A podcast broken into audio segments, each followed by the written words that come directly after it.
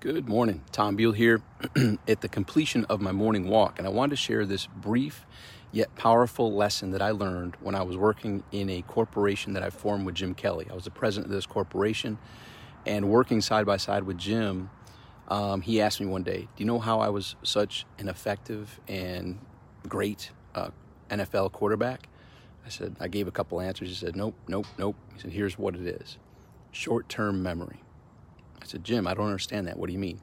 He said, Here's what it means short term memory. If I'm on the field and I throw an interception that gets run back for a touchdown, I beat myself up in that moment, ask myself, What lessons can I learn?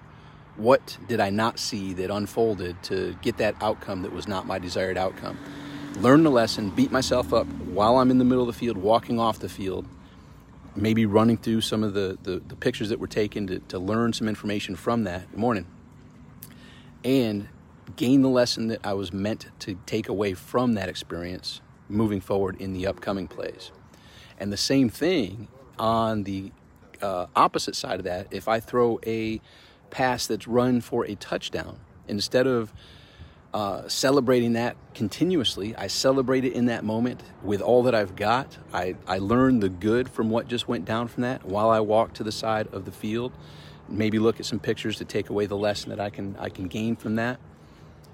And here's why that's so important. He said, if I'm in next play and I'm either still beating myself up or still celebrating, this is going to be a disaster. I need to be fully present in this moment, not beating myself up, not celebrating from previous plays. I need to be 100% in this moment right here, right now. Then it hit me. That was the gold. It didn't make sense when he first told me short term memory was the key to his success.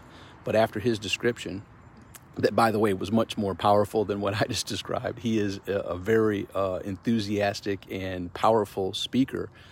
But when he shared that with me, it really sunk in. Aha, you can't continue to beat yourself up from things that happened in the past.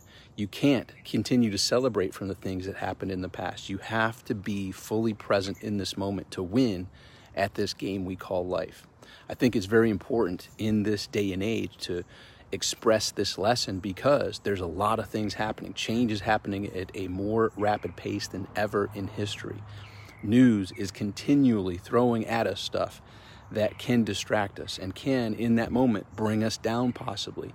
And if we hold on to that and it's still allowing us to, to have that grip and hold us back, it's not going to allow us to be the best that we can be in this moment. So, when things personally and professionally occur that weren't expected or things that occur that weren't the desired outcome, you can, in that moment, cry. You can, in that moment, reflect. You can, in that moment, beat yourself up uh, to a, a, degree to learn the lesson. What's the lesson that's mine to take away from this? So, moving forward in life, how can this help me make smarter thoughts, words, and actions occur? And then cut the ties. Don't continually let that beat you up and drag you down.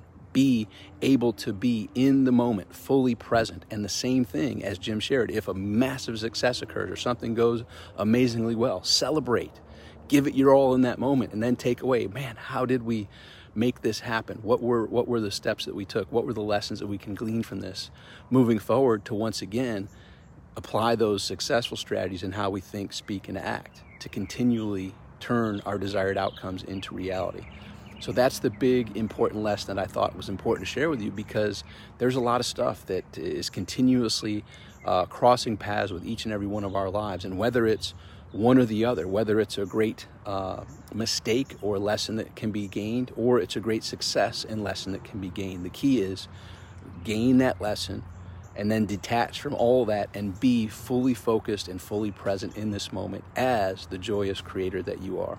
Hope this is helpful for you, and let's make today great. You can learn more about uh, my insights and lessons at maketodaygreat.com, the podcast there. There is a huge amount of uh, helpful audios, and there is some uh, gear that's recently added there as well.